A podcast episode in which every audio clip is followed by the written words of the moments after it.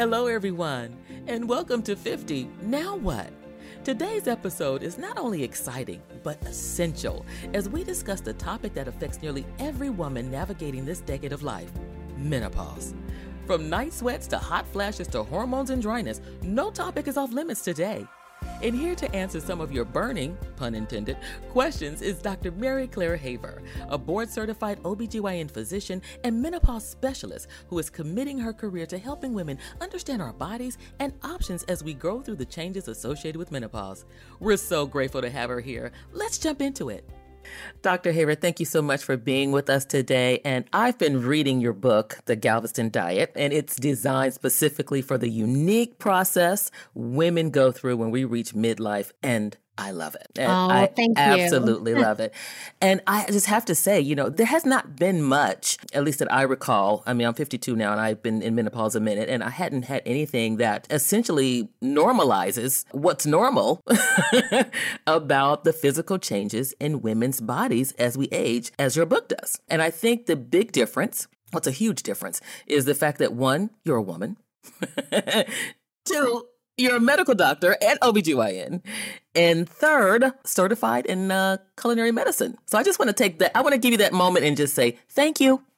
You're welcome. You're welcome. I'm really um, the biggest surprise for the feedback of the book was so many people who have read it had come back and said, You made me feel heard. You made me feel seen. Yes. Just the stories of my own journey through menopause and the stories I shared in the book of other women's journeys, how it relates to health and nutrition and weight gain or, or other symptoms. It really took social media, you know, because in the mm. patient's office, I'm just behind a closed door and it's one on one. But really, when I began this conversation online, was when I I started to realize there was this vast black hole of information yep. available to women about all things menopause and just touching on subjects in the in the wellness book women just out just by and large just saying thank you for just you know, I'll, I'll try the diet, but I'm just so happy somebody out there is realizing what I'm going through. And and you know what? And I, I think that happens with all women because for me, like with all young girls growing up,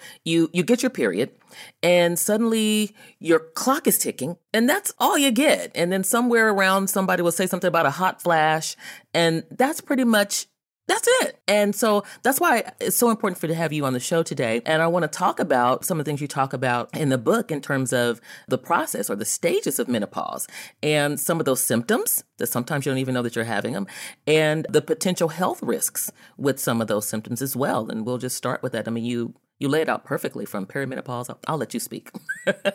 One of the things that surprised me in this journey and as I learned more and more was when I finished my training program, which was one of the best in the country for mm-hmm. obstetrics and gynecology, I would have mm-hmm. told you that I knew everything there was to know about menopause that I needed to know and that I was a great menopause provider. And life has taught me otherwise. Mm. Even as a former program director. So my one of my jobs in my, you know, once I've graduated was to teach other OBGYN residents how to be good OB-GYN providers.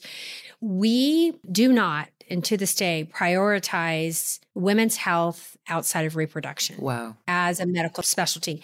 This is a systemic problem. This is an educational problem. This is a mindset problem. This is a societal problem. It is. It seems to be that our value as a gender is in our ability to bear children mm-hmm. and that almost all of the mind research dollars you know medication therapy research goes into keeping us healthy so that we can have babies. Have babies. Now that is important. It is so important. Being a mother mm. is is pretty much very, you know, is a huge part of who I am. But where we're not where we're failing patients, I think, is that once we're done with reproduction, a huge amount of women, unless they have no symptoms, which is rare, are feeling left behind. Yeah. And what we're learning medically is that we are leaving them behind because they are not as healthy as they could be with our guidance. Wow. But you don't know what you don't know.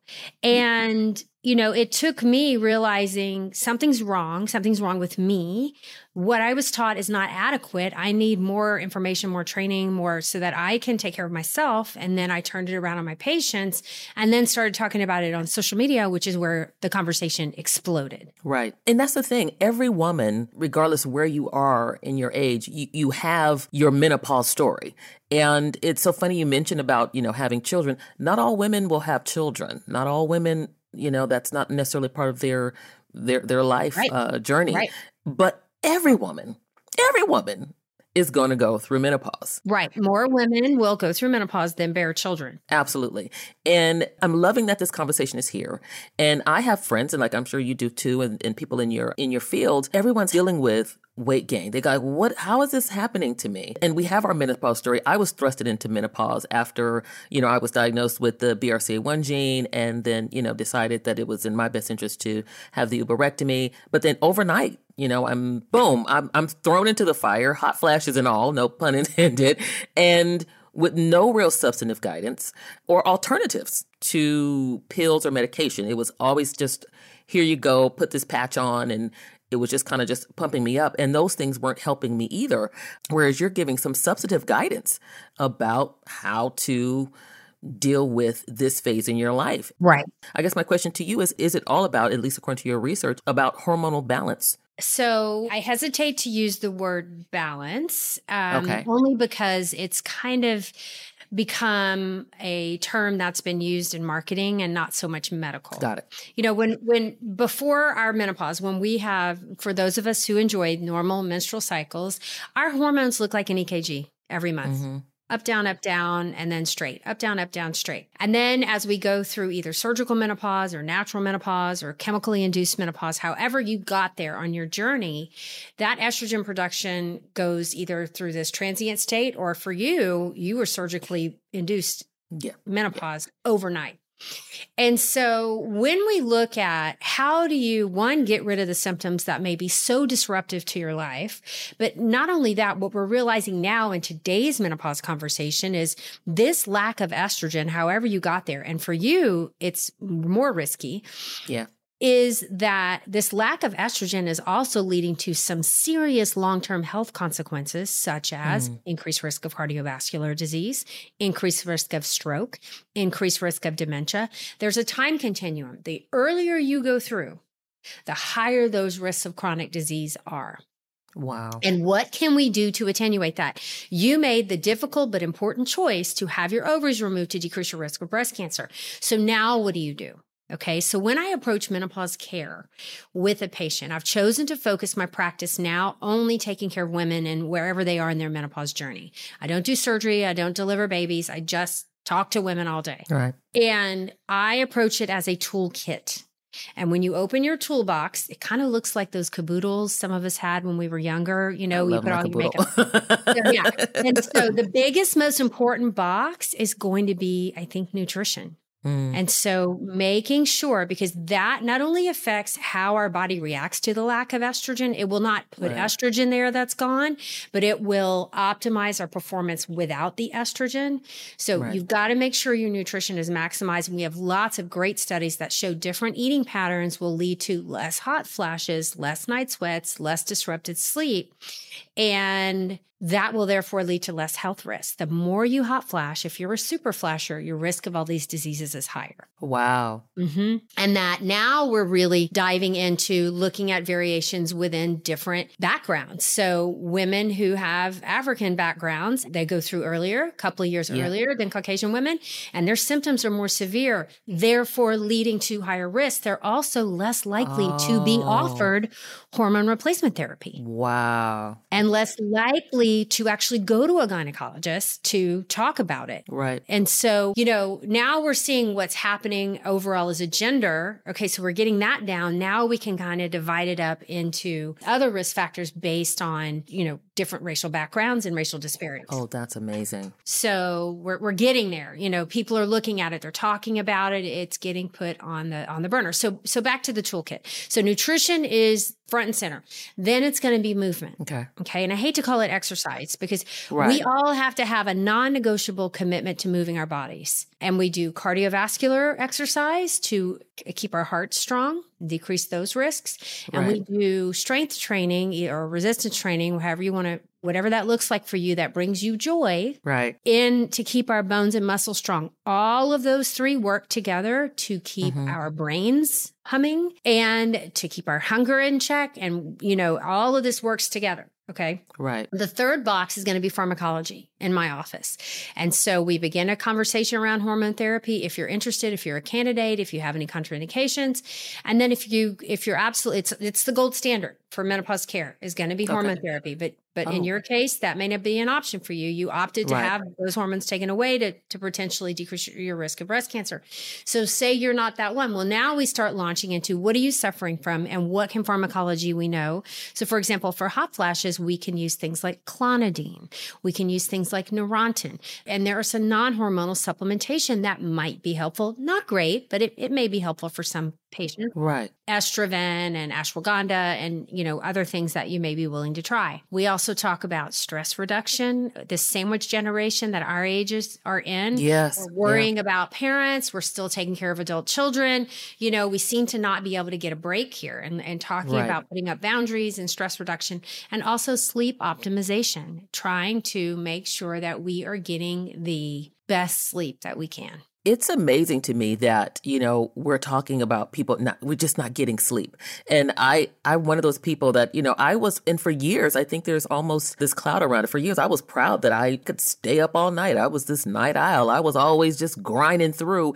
And i was just ripping my body apart and it was elevating that stress. It was making it harder to to move because i was exhausted and then i'm wound up on coffee and then it starts to just roll into all these other patterns that feed into these higher risks. And one of the things too i think for most women who gradually go through the process they go through the perimenopause and menopause and then fall into the postmenopause is that it's almost like the wiring got tripped. Like suddenly everything is askew here. I'm like okay what is going on here i'm hungrier i'm tired i'm irritable And the symptom profile is different for each of us. No one of us, even identical Yeah. twins, are going to have the exact same reaction to their menopause. And that's what makes it hard to diagnose, hard to talk about. Hmm. You know, we, we all are like, we all know what we are experiencing, but you know, your sister may have a completely different set constellation of symptoms associated with her menopause. Therefore, we kind of as human beings kind of negate, you know, we gaslight ourselves, you know, yeah or we we dismiss what she's going through that can't be menopause because i had this and we have to realize we are all really unique here on how we're going to experience this Very much so. Even then, thinking about because I was thinking about is my menopause was it obviously it wasn't going to be as similar as as my mom or, or or her mom, but you know looking at patterns in family history of of where these things may or may not fall. Like you're saying, if people in your family get menopause early, is it more Yes. likely that your menopause is going to be Uh, early? yes because there's a big genetic component as to when we go through menopause it's a combination of genetic and environmental and so you're half your mom you're half you know you have the Yeah. same you share these genes um, but don't forget to look at your grandmother on your paternal side and that side of the family because you have half of those genes coming from the paternal side as well so a history of your family members especially a sister going through menopause early makes you more likely it's not 100% by any means but these are like things to be aware of. And those of us who go through menopause at a younger age either naturally or through surgery or chemo or whatever reason or premature ovarian insufficiency you really have to be on high alert because you are at higher risk for certain diseases. And you can actually mitigate those risks with nutrition exercise pharmacology you know all the things. But like so many women are like if i would have known Yeah, I would have X. And that I feel like is my job. I'm telling you, I'm not trying to be an alarmist or whatever, but I don't ever want anyone who listens to me on social media or comes to my office to be like, God, if I would have known, I would have done this differently. And I think that's where we all are because even now looking back, I'm like, God, if I had known that, there would have been a lot of things that I would have done differently. The things that I'm doing now, clearly I would have done, you know, uh, much, much earlier in terms of uh, how I treat my body, how I'm eating food, what am I looking at, what should I be looking for, and at least kind of give you some kind of a gauge as to what to do. And that's why the show is so important, is because we'll capture some of those women who'll go, ah, okay, well, maybe I can do that. Maybe that is what's going on with me. Maybe I'm not just grumpy, you know, maybe I'm not just drying up. Something's actually, a physiological change is occurring in women, and it's finally coming online that people are actually having this discussion that's so important, which takes me into another one. And I have some audience questions as well that I want to get into, but I, but I have to touch on this because, you know, we're, we're getting older and, and such, and it's about vaginal health. And I always kind of think, you know what, your vagina knows all your secrets. and even at, as we age, it still has needs. And, you know, we hear the complaints about the dryness, painful sexual intercourse and things like that. Those are kind of common, but we're talking about potential health risks as well that may be attributed to these symptoms that need to be taken care of. So, um, it, it, we have this kind of constellation of symptoms that happens in the pelvis, and now um, the governing bodies have lumped them all together, and I think it was a good idea into something called genitourinary syndrome of menopause. GSM. So when you hear okay. us as physicians talking about GSM, it is everything from the pubic bone to the coccyx. So, mm-hmm. you know, the urethra, the bladder, the urethral orifice, all of the tissues of the vagina and vulva, the, the entire length of the vagina, you know, including the perineum, all the skin involved. And all of it has estrogen receptors. And when we lose that estrogen, we see a decline of the health of those tissues. So specifically in the vagina, it becomes thinner it becomes less elastic. It becomes very prone to injury and, and illness. Same with mm. the urethra. And so we see an increase in, in urinary tract infections, an increase in vaginal infections, an increase in vaginal pain with intercourse or any activity in the area. And the treatment, the absolute gold standard treatment of choice, even in recurrent urinary tract infections, is vaginal estrogen, which is actually safe and efficacious for every single, even you who've had, you know, with a, yes. with risk, genetic risk. There's no association because the vaginal estrogen dose is so low, no association whatsoever with breast cancer risk increase or blood clots. Wow. So almost every single woman can take vaginal estrogen, utilize vaginal estrogen safely. And it is something I recommend constantly. And it is something that if once you have vaginal atrophy, so hot flashes will go away eventually. It may take 12 years. Yeah. But it did. Know, they will did. eventually. Your genitourinary health will never get better and as mm. long as you want to use those organs, you're going to need vaginal estrogen as long as you are sexually active.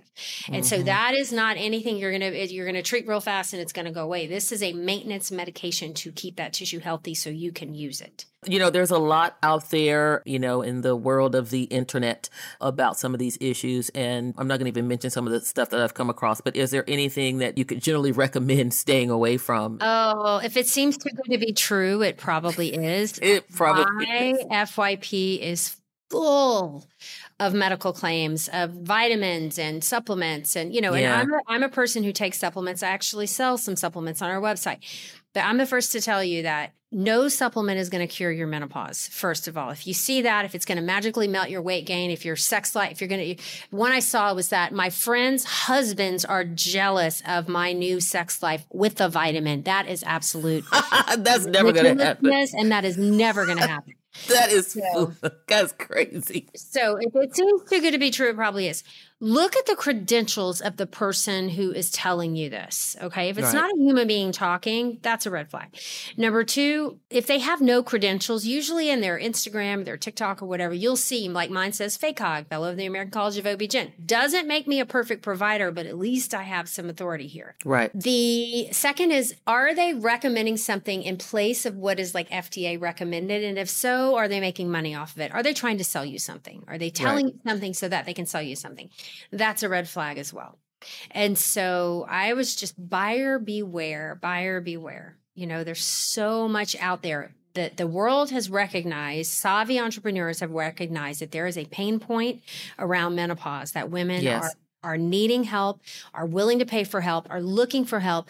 And so people who do not have your best interest at heart and are not using evidence are making bold claims that are not being counteracted online basically can say anything on the internet for a while. Yeah. And they're just trying to get your money to sell you something and it's never going to work. And then you'll That's be even more frustrated than you ever were before and broke. Right. And bro- and broke and still in menopause and your vagina's still dry. So yeah, it's just not gonna that was perfect advice. I'm gonna leave it just with that. Just with that. Um, I had some audience questions that I'd like to go over with you. And the first one is, and I think we've touched on it a little bit, maybe just gonna expand on it. The first one is from uh, Kai from Lynwood, California. And she wants to know what are your thoughts on hormone therapy and the risk of cancer in aging women? So it turns out that estrogen alone is not a risk factor for breast cancer above your baseline. In the Women's Health Initiative, the women who took estrogen plus a progestin, and this was specifically equine conjugated estrogens, which is Premarin, which I don't prescribe, not because of that, because I have ethical reason. I do not like Okay. what they do to the horses. It comes from Mhm. pregnant horse urine, and I, I I don't think it's ethical what they do to the horses to get the urine.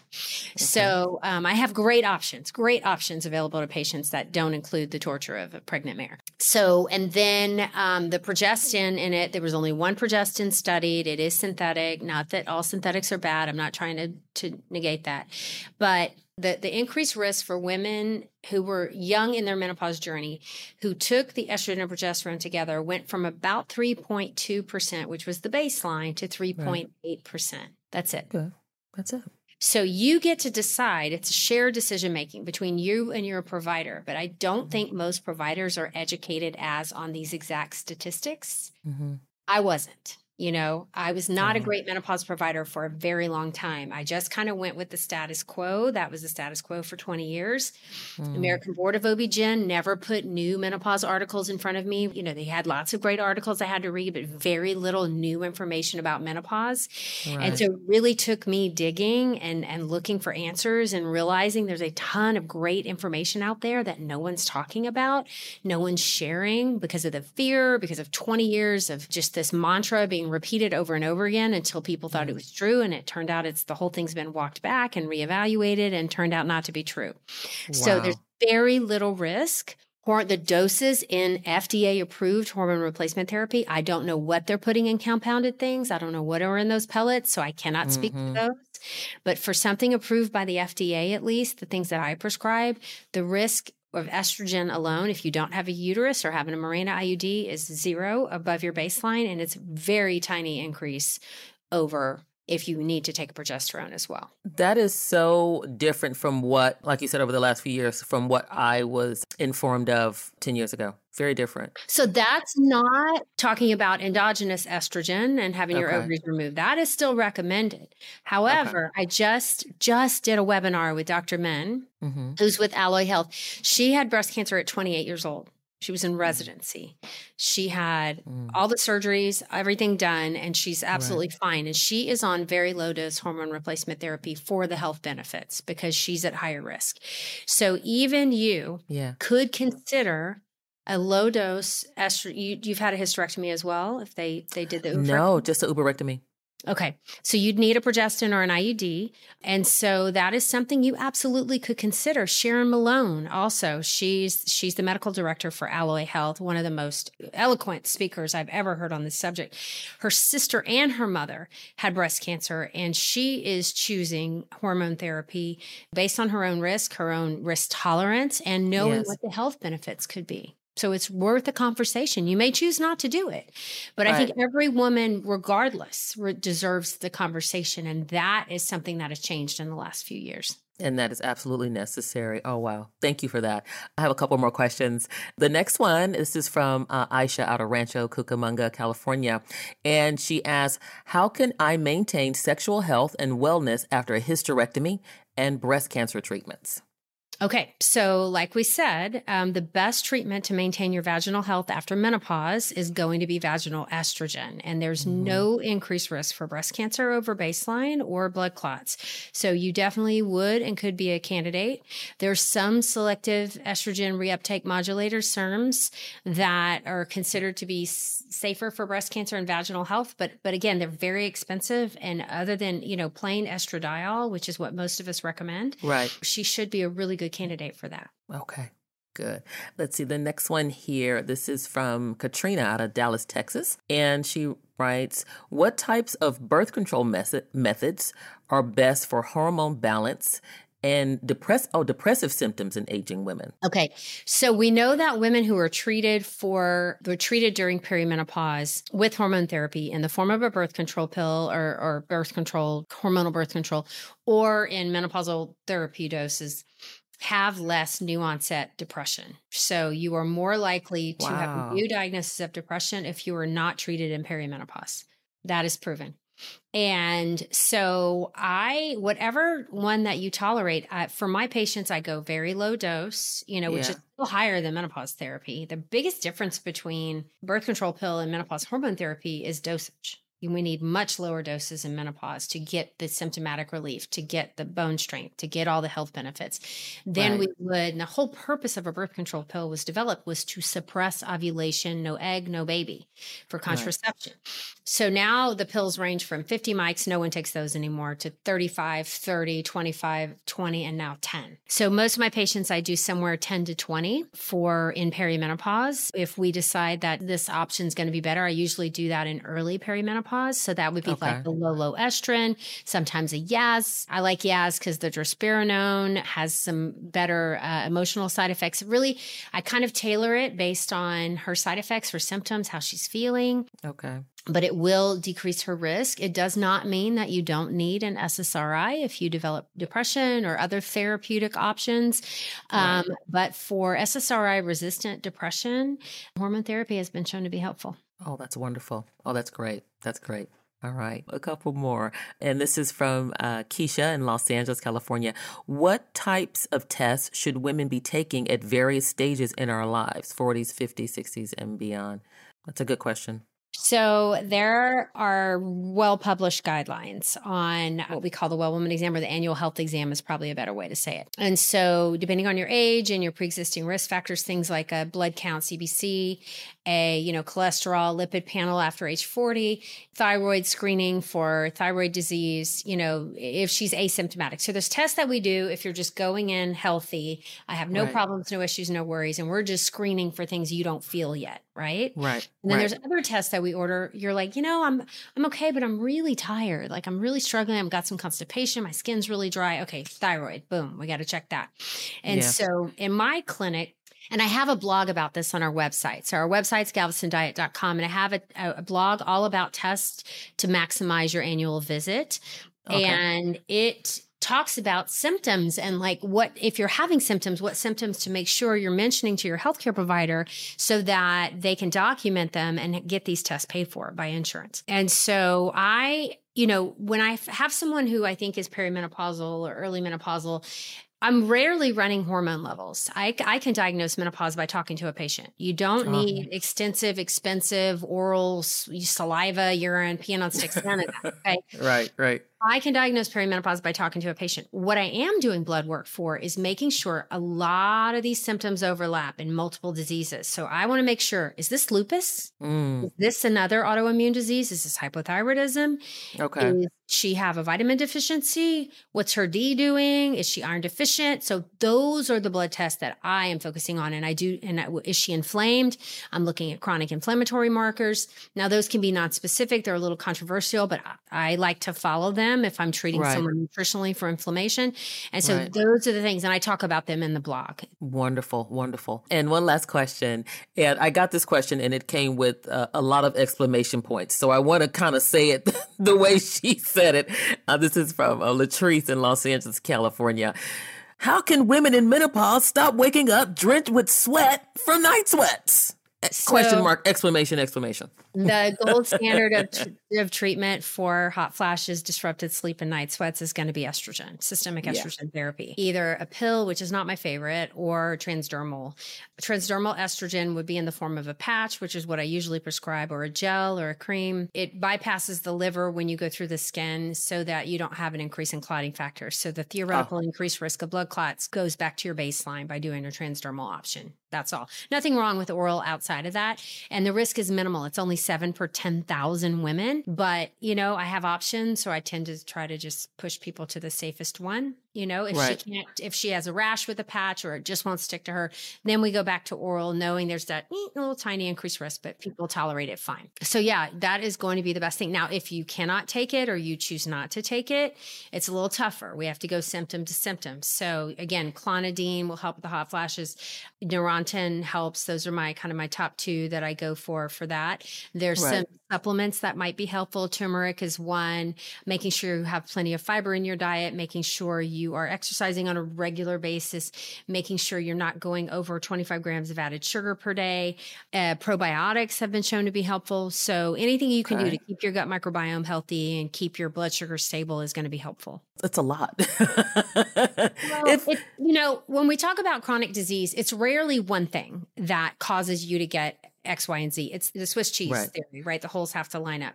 And the more holes you have, the more likely you can get an arrow all the way through. And so it's the same thing. You know, it's like you can't just say, oh, I'm going to take this one pill or this one supplement or do this one thing and continue on with all my other habits that are pointing me towards that disease state.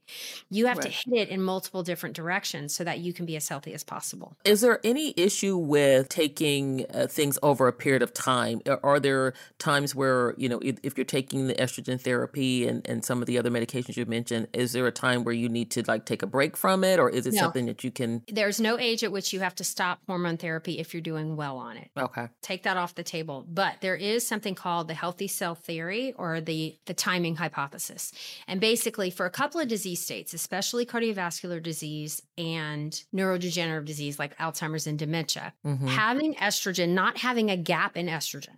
So, being on estrogen as soon as possible will decrease your risk of developing these diseases, both heart disease, Alzheimer's, and dementia. Okay, especially in high risk Alzheimer's patients. Oh, wow. However, if you start later, like five to 10 years after the onset of your menopause, you will lose those benefits.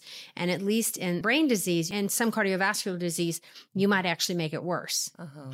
So I have a conversation with my patients who are older and coming to me curious about mental, you know, and they've never been offered or they chose not to earlier and now they're wanting to learn more about it.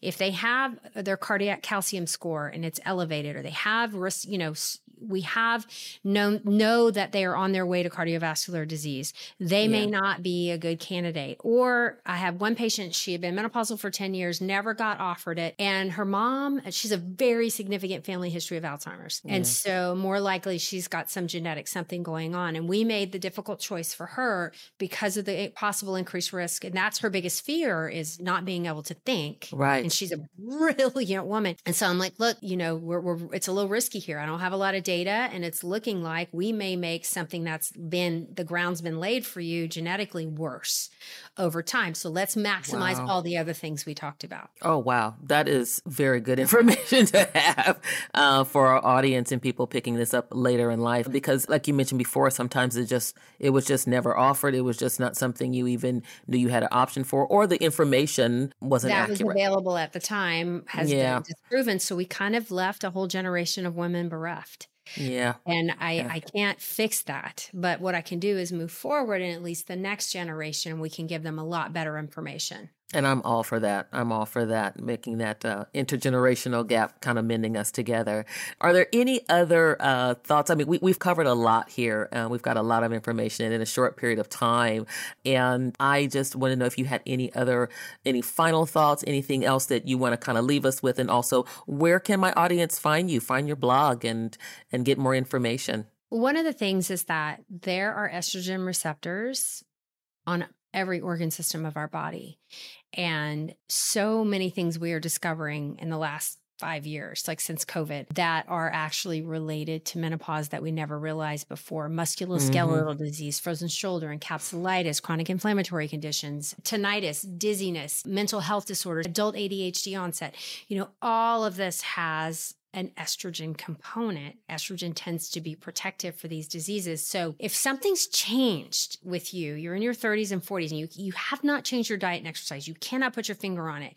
You better be uh, have it on your radar that this could be menopause related. Right. The second thing is you don't have to suffer. Like there's some kind of a, a thought that we have to suck it up and knuckle through it and, and be brave and t- no, you know, the more like you, you were talking about earlier, you were so proud of yourself that you could just blitz through the night. Oh, yeah. What were you doing to yourself long term?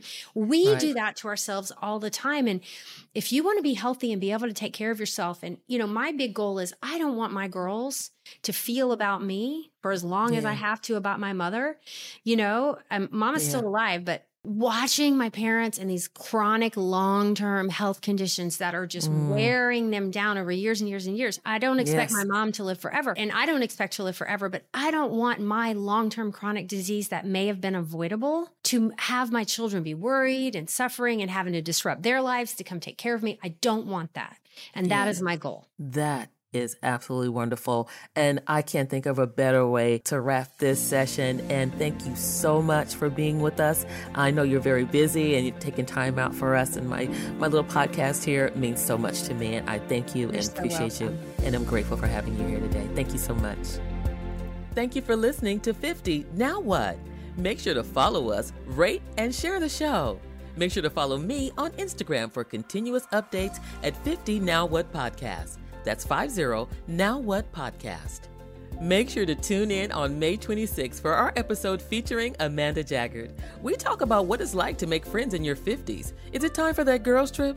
Learn about the value of relationships and so much more. We can't wait for you to check it out. This podcast was produced by Rainbow Creative with producer Matthew Jones and producer and editor Sean Leviashvili. I love working with this team. To learn more about making a podcast for you or your business, visit them at rainbowcreative.co.